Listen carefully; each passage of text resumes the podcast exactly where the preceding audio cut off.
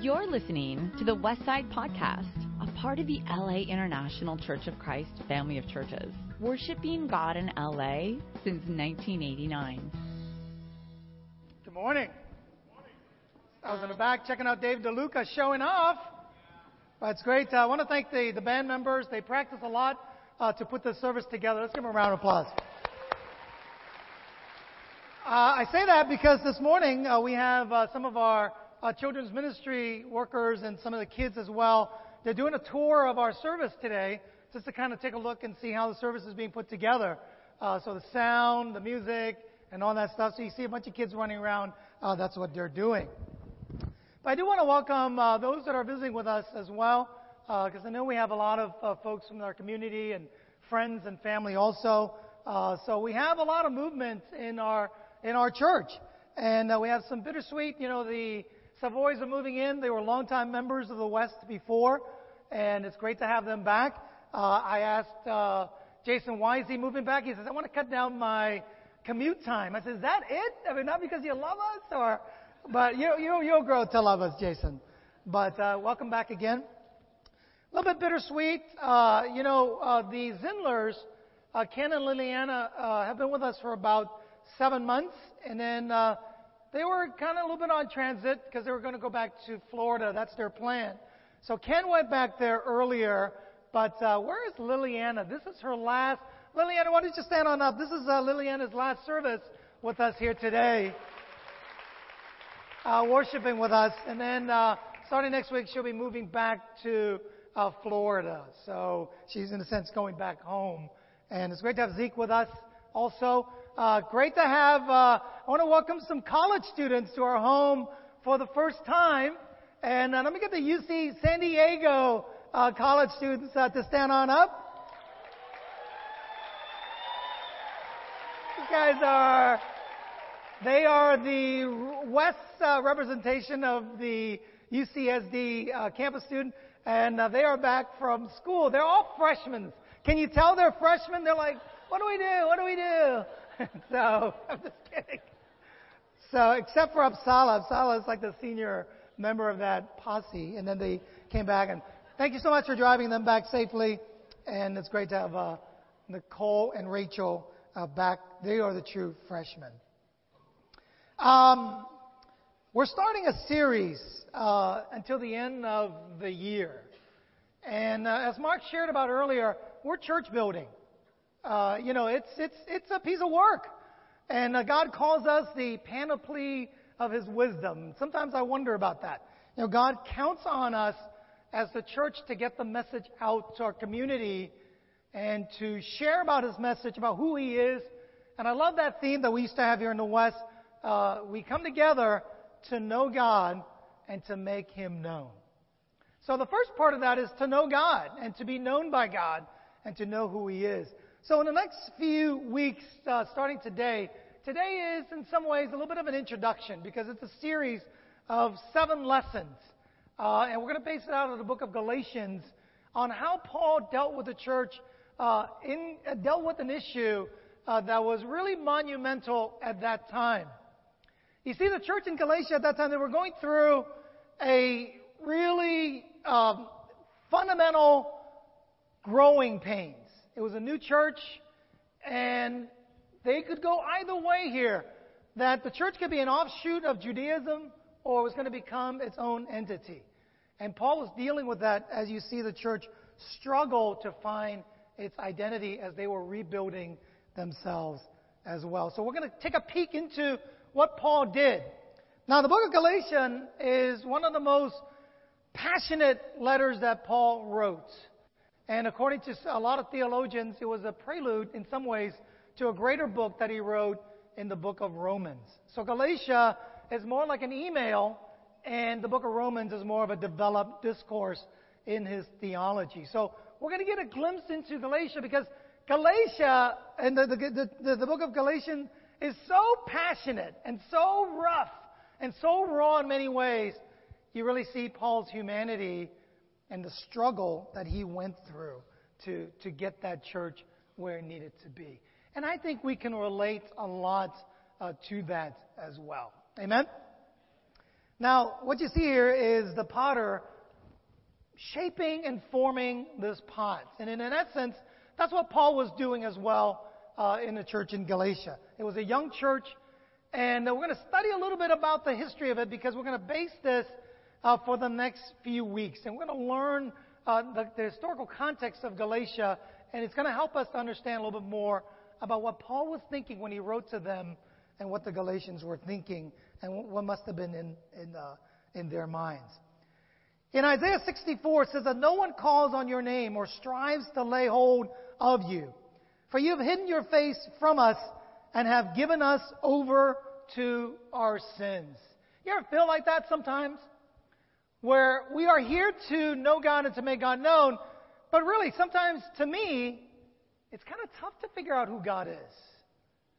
It's hard to, to go through the scriptures and to see, well, who are you, God, and what do you want from me? How should I live my life to honor you? And that's what the book of Isaiah uh, in sixty-four, that's what Isaiah was feeling. He says, listen, God, no one calls on your name. It seems like I'm all by myself doing what I'm doing. And uh, you've given us over. Even I struggle with my own sins. I don't know about you, I feel that way, even as a parent. Uh, even when Nicole's coming back and, you know, just, uh, it's great that she's gone, but when she's come back, I mean, just thinking through, you know, her seventeen years at home and all the great things that went on and all the mistakes that I've made as well. But yet the, the, the challenge and the, um, the responsibility that God gives us to teach our kids, yet we struggle with our own sins, right? And here's how good God is.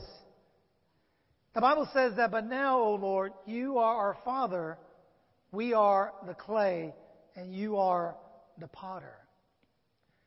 You know, despite being feeling the feeling of alienation from God and just the insecurity that Isaiah wrote about himself and the people of Israel and Judah, he says, listen, but you are our Father still. And he says, you are the, we are the clay, and you are forming us and shaping us individually and collectively as well. So for the next few weeks, that's what we're going to be looking at, on how God is shaping us and forming us into what we need to be, but what we need to be collectively as a church as well. And I think we're going to get a lot out of it. And really the overall theme of what we're going to be doing in the next few weeks is under the heading of just spiritual formation. Spiritual formation. Forming our character and the character of the church here on the West Side. You know, we got a lot of great ideas for two thousand sixteen. Immediately after our, our time here together, we're going to be meeting with the singles, because the singles have gotten together, and the marrieds, the family ministry as well. And we're thinking about these different mission plantings that we want to plant in our own backyard. I uh, appreciate Nick Salvados. I'm looking out. Nick's like, man, I'm so pumped up about Silicon Valley and Silicon Beach that is here in our midst. I'm so fired up about, you know, so many other places that the field that God has given us. Uh, Venice Beach is an awesome place. I went there for coffee the other day, and, and I was like, man, these are the beautiful people. This is where they're at, you know. It's like Culver City's kids, family. Venice Beach, it's the cool folks, the, the cool and beautiful people, if you want to go people watch. Spiritual formation is a term that the religious world uses a lot. And it talks about, it's a great term actually, it, it, it talks about the need to really let God form us and shape us into the people that we need to become, or God wants us to become. And the backdrop of just this whole series, we're going to study out Galatians. That's why I want to do a little bit of a historical background on Galatians to help us to understand their world as we try to apply those scriptures to our world. In Galatians, who are the Galatians? The Galatians, known as all these Greek words, Keltai, Celtic descendants of three tribes who inhabited the land in the third century in what is known today as Turkey. The Galatians were a people that were of the warrior type. They were descendants of the Celts coming from what is modern-day France. They moved over to the east and they conquered, or they tried to conquer Greece. And they went through Greece and they had great victories, and all of a sudden, all of a sudden, they got stopped in their tracks. And already, if you know the book of Galatia, you kind of kind of figure out how Paul was alluding to this, even uh, as we guess in the book of Galatians. And these guys were like brave, warrior, freedom-loving type of guys, and they got stopped in their tracks. They were led by a prince named uh, Prince Terrible. What do you think of that? Prince Terrible. I, I was at a kids' party yesterday. We had a couple of those, too. Uh, Prince Terrible. Went in and uh, conquered Greece, and then they got stopped. But as a deal that was made by the king, the king said, listen, you, you, we, we, okay, can we, can we stop this? Can you move over further east into Asia Minor and help me establish my kingdom, and I'll let you live. We'll call it a wash. So hence, they were people that moved over from modern-day France, the Celts, and went over to, they were Gaelic. That's why, hence the name uh, Galatians, okay? Pretty interesting history. As you see the map there, modern day, um, you see on the left side, Italy, and then Greece, and then Turkey, and even on the east side of Turkey is Galatia. That's where they settled and became this community known as the Galatians. It's good to know that, because it's good to know that they came from a history of like the Wild West. They were people that loved freedom. They were people that were warriors that came over from, from uh, France, and then they, in the scripture in Galatians five, it says what? It says that you were running such a good race. Who cut in on you and keep you from obeying the truth? Paul was kind of chiding them a little bit, saying that, man, you came over, you tried to conquer Greece, you almost made it. You had such a great run, but who stopped you and reminded them of their history? Isn't that cool? That just as the church is at that time, that they were running such a great race, just as it was two hundred fifty years earlier in their history, they had such a great run at conquering Greece, but who stopped them in their track? Paul was reminding them, and Paul knew his history. Paul was uh, an incredible teacher, but he knew what he was dealing with uh, in the Galatians. This is good for us to know. The timeline of the book of Galatians is that it comes right after A D forty, which is the time when they had the Jerusalem Council that talked about the conversion of the Jews uh, and the Gentiles, how the Jews were, were the people of God, but that God was opening up the doors for the Gentiles. And as you can see, Paul writes to the Galatians forty-nine fifty-seven, it was a relatively young church, maybe ten years, five years or ten years, uh, five years to uh, eight years in existence. It wasn't very old. So although they got off to a great start, Paul says, who ran into you and stopped you from from finishing up the race?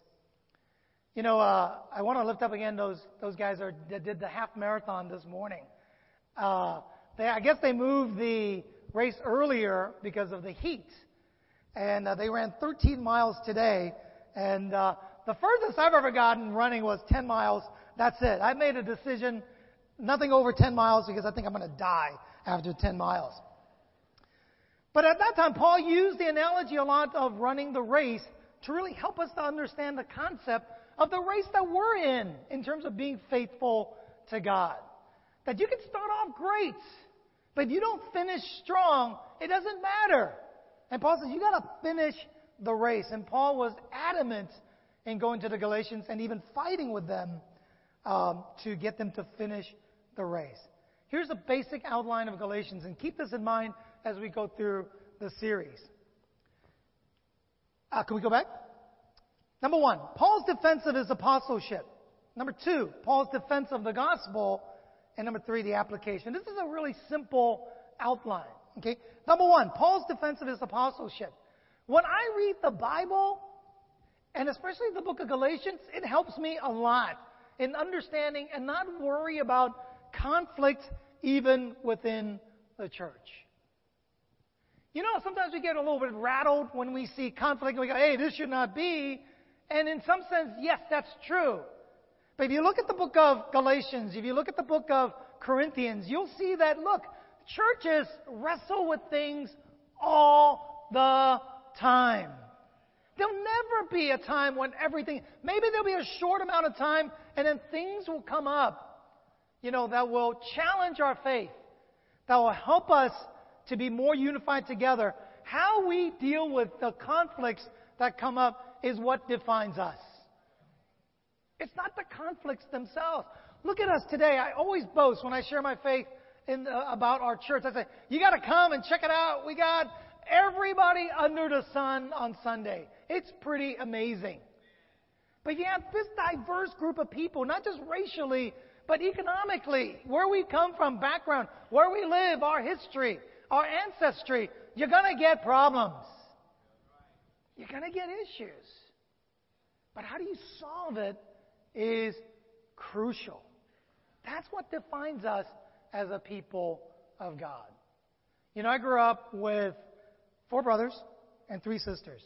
Conflicts abound. I'm very comfortable with conflicts, to be honest with you. But at the end of the day, we are a big family. You know, my mom, she uh, she had eight kids, and she lost one.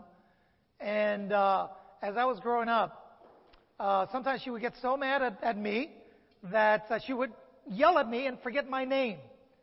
And uh, the name that she had me was, "You evil spirits, get over here." And so I was known as the evil spirit in my house. But that's okay. It was said in love. It was. It was. I knew it.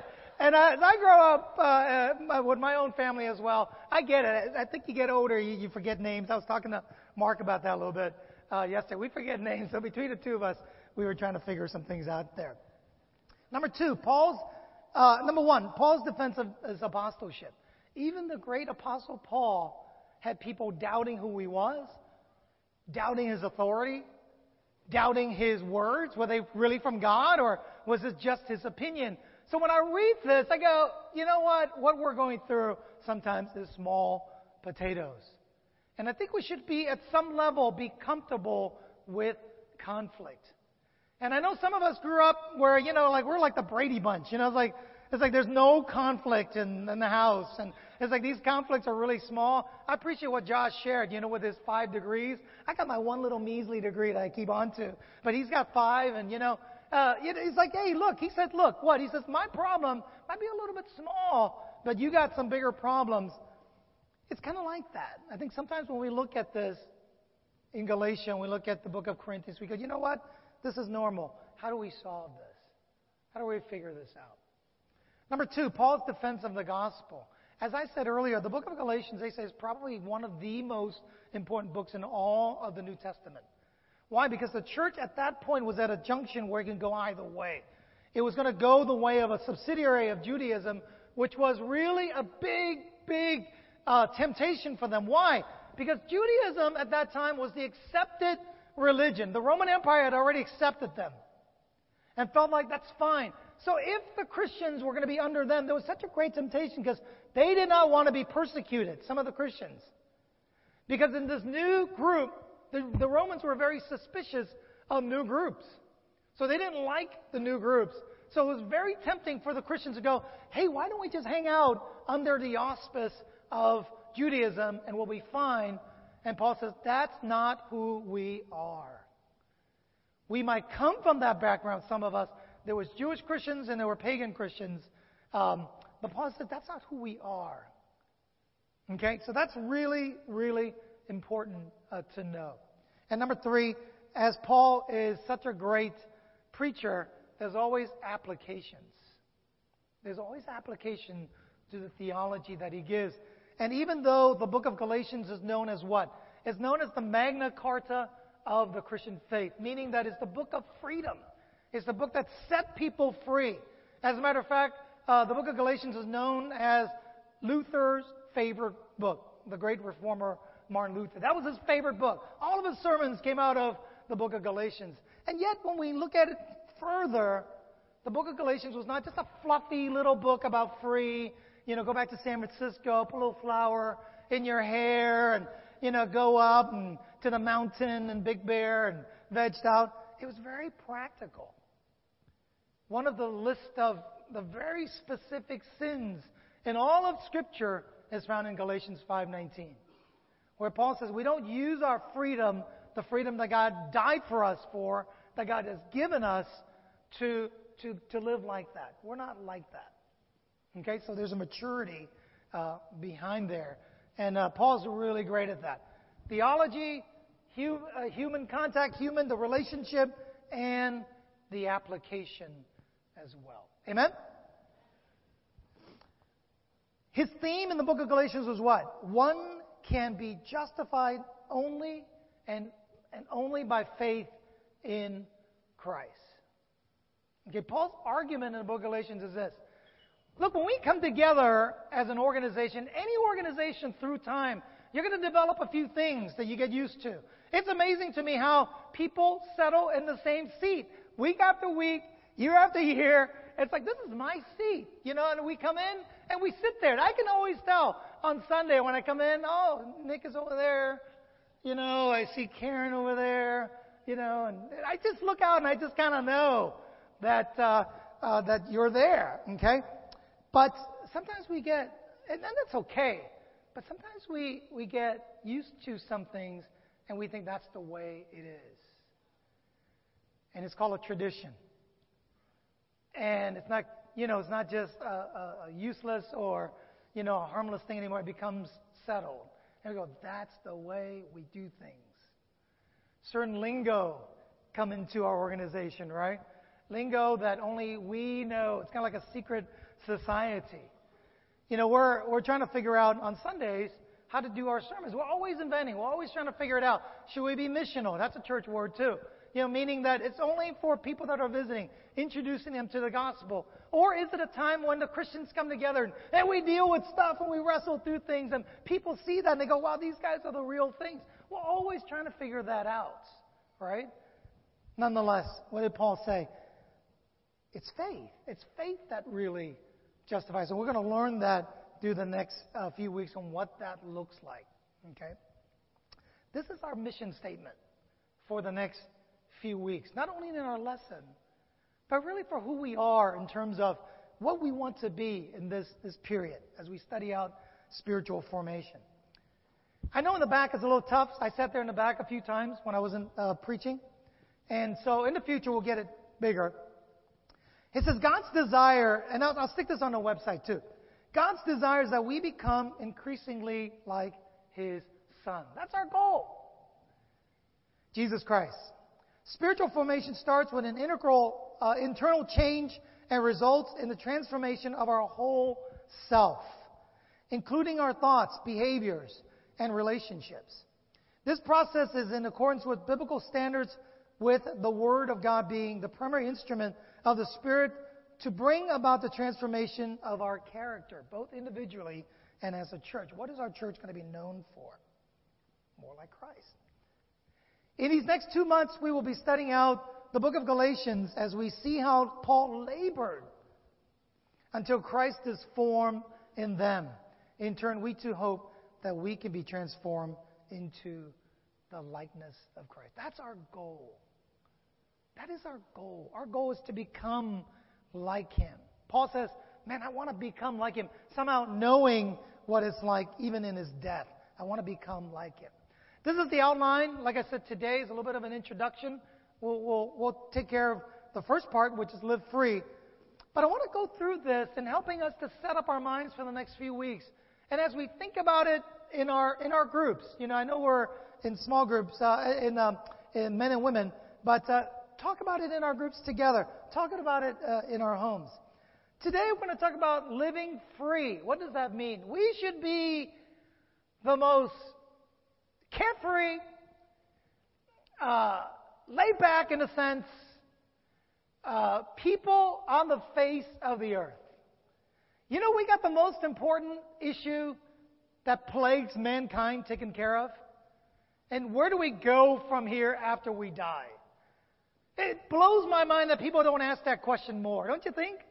It blows my mind. Intellectually, emotionally, we don't ask, people don't ask that question. We go through life as if that's not going to happen, but it will happen. It blows my mind. We should be the most free people on the face of the earth. I appreciate Mark. Mark is a history guy. He got up in the morning. He read his newspaper about what's going on politically. I got up this morning. I read the same newspaper about something much, much more important. And that was, did Chase Utley do an illegal slide last night? I'm not a big Dodger fan. Sorry. Okay? Was it a bad slide? That was much, much more important to me. Okay? But politically speaking, as we're in the political season, one of really, one of my favorite politicians, irrespective of his politics, was Ronald Reagan. You know what they describe Ronald Reagan as? One word. Some, some historian. Winsome. Okay? You, who knows what that word means? It's one of my favorite words in the vocabulary. Winsome. Who knows what winsome means? It's such a great word. It's characterized by a carefree confidence of who he is and what is to come. Ronald Reagan was known as what? He was known as the Teflon president, meaning that no matter what happened, it just slides off him, and he had no worries in the world. That's who we should be, I think, as Christians. Winsome. Does that describe who you are? And we're going to read a little bit more about that. Does that describe who we are? Yeah, we're dealing with a lot of stuff, but in our heart of hearts, we're winsome. We're like, you know what? I got the biggest part of this problem taken care of. All this other stuff, let's figure it out. But you know what? I'm good. Okay? Number two, live free. What does that mean? We go up to the mountain somewhere and become a monk? No. We live free and we come together as the greater community. I want to lift up the Kendalls. Kendalls were the, the, the brainchild behind the the um, the Harvest Festival. And they said, listen, we need to get out. You know, this is the fall festival. Let's get out. Let's. Deanna and uh, and Troy, they've taken it upon themselves. I just check in every once in a while. Okay, well, how's it going? What's it going? You know, how's the Harvest Festival coming out? And I'm like sweating it out. And they're like, they're working day to night just to get it going. It's a great family time for us. But really the heart behind that is what? Get out into our community. Have an impact in our community, not just to do church here. Number three, as we look at the book of Galatians, how Paul challenged Peter, and they had some great, crucial conversations. You know, there are times when we look at each other and we see the problems that we have. We go, man, how did that happen? How did that slip through? How did it become like that, whether it's in a marriage or a relationship or a friendship that's gone sour? How did that go through? And we're going to be looking at really a great aspect of what it means to be a Christian is to have great, crucial conversations together. November eighth, we're looking into his likeness. November fifteenth, we're going to look at authority, biblical. We're going to explore what biblical authority is. How, you know, how does that transcend into human authority within the church? And we're going to study that out. November nineteenth is going to be kind of fun. We're going to look at sin, spirit, and service. Okay? And primarily we're going to be focusing in on uh, Galatians five, where it talks about, well, what are what is a sin? What what are sins? And how does the Holy Spirit help us to get out of the sin? You know, a lot of people don't preach a lot on the Spirit because it is a little bit of a, an ethereal topic. It's harder. Um And lastly, we want to talk about service. Again, we go back to how do we serve one another and to be this community. And we close out by studying chapter six about us being a new creation. And what's the goal of God's spiritual formation is to be a new creation. I'm really excited about this, uh, and it's, it's going to take a lot of work, not only on Sundays, but just as we think through it throughout the week. How do we become, as Mark says, how do we rebuild build God's church here on the West Side? Are you talking to me? In the next few weeks, I'll be bringing up stuff that you might be sitting there going, are you talking to me? Uh, some of you guys are young. You don't know this is a really famous movie by uh, um, Robert De Niro. Uh, we had Marty Fuquay uh, last week. Marty is a little bit like a Robert De Niro of our movement, you know. Short, succinct, and to the point. Uh, last week I went up to Marty afterwards and I asked him for some advice about going somewhere. He goes, if you want to go, go. If you don't want to go, don't. And I looked at him and I go, wow, there's got to be some sage wisdom in there somewhere. Okay? Are you talking to me? And the answer is yes. Yes, I'm talking to you. And, uh, you know, we know each other. I'm the minister here, right? It's been a while. There are things that I've heard. There are things that I see. That's my job. It's no offense. This is who we are. We're talking to each other. Amen? So are you talking to me? Yes, absolutely. And let me set the groundwork. If you feel like it's unfair, you feel like it's a little bit off, talk to me. Talk to me about it. I know we live in a world where social media is very strong, prevalent, and stuff like that. In some ways, it's good. It's very good. In some ways, it's a little bit counter the Christian, really the Christian heart behind talking to each other face to face.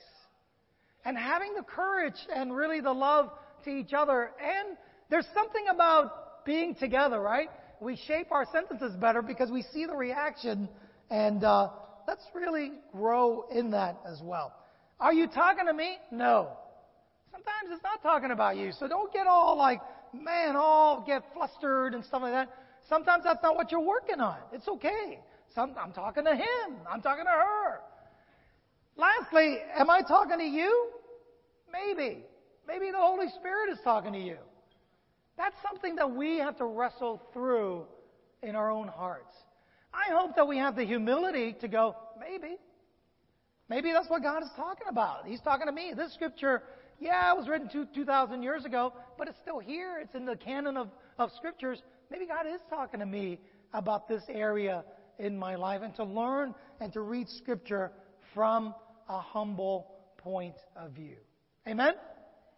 Live free. You know, God calls us to do what? In Galatians five, and we're going to go back to Galatians one, it says, "For freedom Christ has set us free." I have two quick points. Number one is stand firm. And number two, do not let yourself be caught in slavery again. Number one,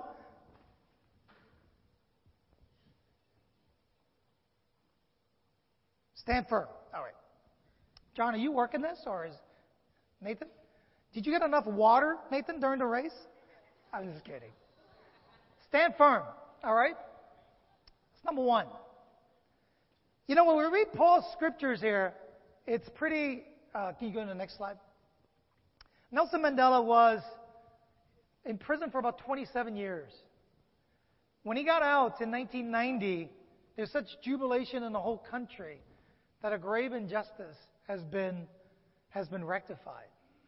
For us, that's not true. I mean, we got what we deserve.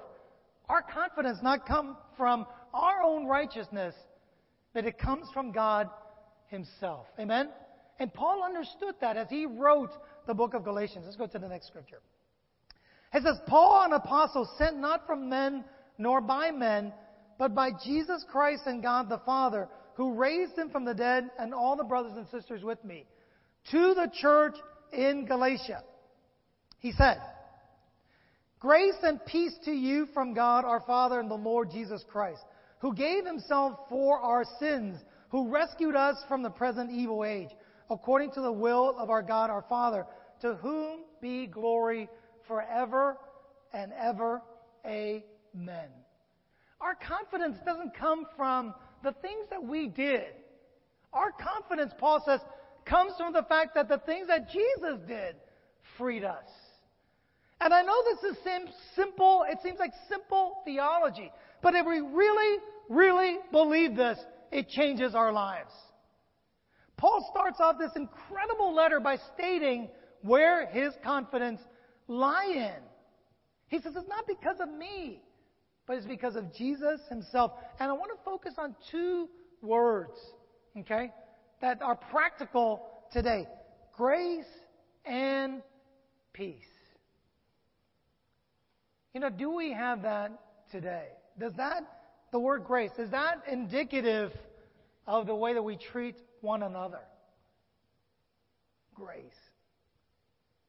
Our, you know, our conversations, our, our interactions with each other, are they really salted by grace? Is it is it graceful? Is it is it full of grace? Is it looking at each other through the lens of God's grace?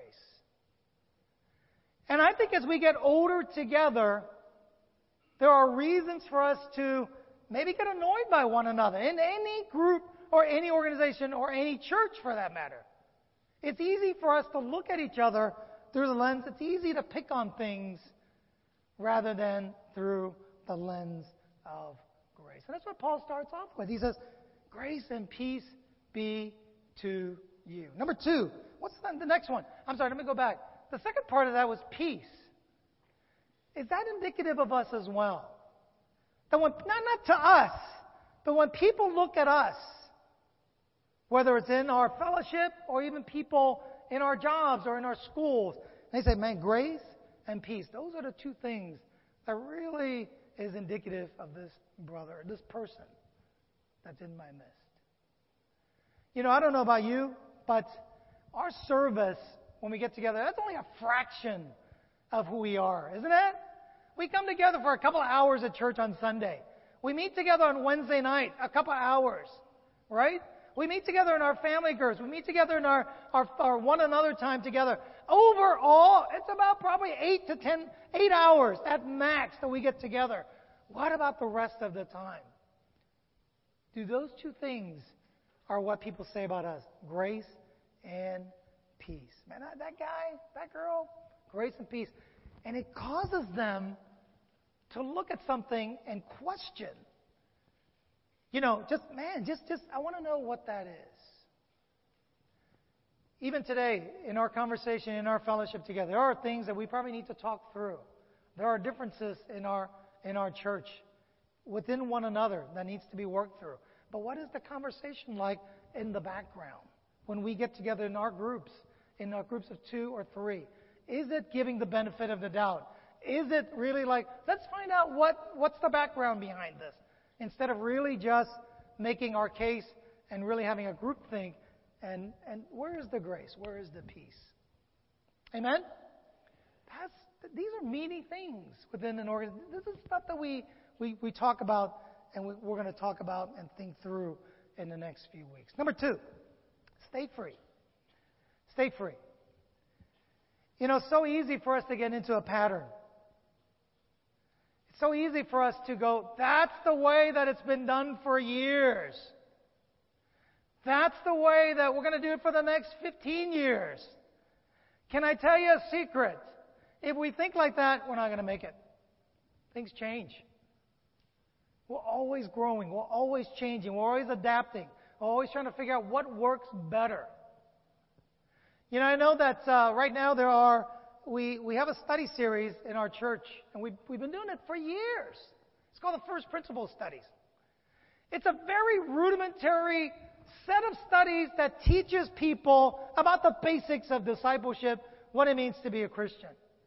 It's worked for us for many, many years. Okay? All around the world, it's worked for us. Our movements in nineteen ninety-two was deemed by Time Magazine as the most innovative. Time Magazine. Not Time Asia or Time Vietnam. Time Worldwide. Uh, most innovative, fastest growing movement around the world in terms of Christ. Pretty good stuff, don't you think? But that was nineteen ninety-two. Some of the things that we employed back then, maybe we need to adjust and change a little bit. That happens all the time. You know, Lena and I have had a chance to travel to different countries. We translate the studies all the time. There's nothing new under the sun. Don't be so like, oh my gosh, this is the new, new and greatest thing. No such thing in some ways. We're always adapting. We're always changing. We're always growing. Are we humble enough and faithful enough to God's word that we're not threatening by that? So in the next few weeks, we're going to introduce some things that go, wow, that's pretty cool. Or, wow, that's something that we need to figure out. Women's role in the church is another big thing. Okay? In the past, there are some traditions that are very strong. I talked to some professors up in Pepperdine in their church, and ten years ago, they wouldn't even think about using PowerPoint because they thought what? It was a distraction to the Word of God. There's a point to that. But I don't think anything, there's inherent evil in PowerPoints. Do you? I don't think there's anything inherent, you know. I think there's devils and spirits and, and like software and stuff like that. And printers. I definitely think there are some like evil spirit in printers. But PowerPoint, I find it to be pretty good. Okay? To really spread the word of God, save some paper, you know, green, being green in our church. Stay free. Don't get bogged down by things that are unnecessary. Let me close out with this passage here. Paul says, I'm astonished that you're so quickly deserting the one who called you to live in grace of Christ and are turning to a different gospel, which is really no gospel at all. Evidently, some people are throwing you into confusion or are trying to pervert the gospel of Christ. Next scripture. McDonald's. We get so easily thrown back and forth. You know, they say that McDonald's is losing their grips on the kids of America. It's good, isn't it? But man, when my kids were growing up, McDonald's Happy Meal, that was their thing. I mean, that's, Elizabeth and Nicole will tell you, it's like we go to McDonald's and everything is good. They get bought off by such cheap toys, I tell you. Okay? But that happens to us too. Next scripture and we close on out. Am I now trying to win the approval of human beings or of God? Or am I trying to please people? If I were still trying to please people, I would not be a servant of Christ. I think in the next few weeks, we're going to have a great opportunity to look at some things. Amen? It's harder than you think. Because a lot of times you think, well, I'll be like Jesus, free, hippie. Nah. Jesus, man, no place to lay his head. Don't you forget, went to the cross. Went to the cross. As we think about this, let's really pray about this next series. I think it's going to transform all of us. Amen. Thank you. You've just listened to the West Side Podcast. For more information about our ministry, please visit the west side church dot com or L A I C C dot net.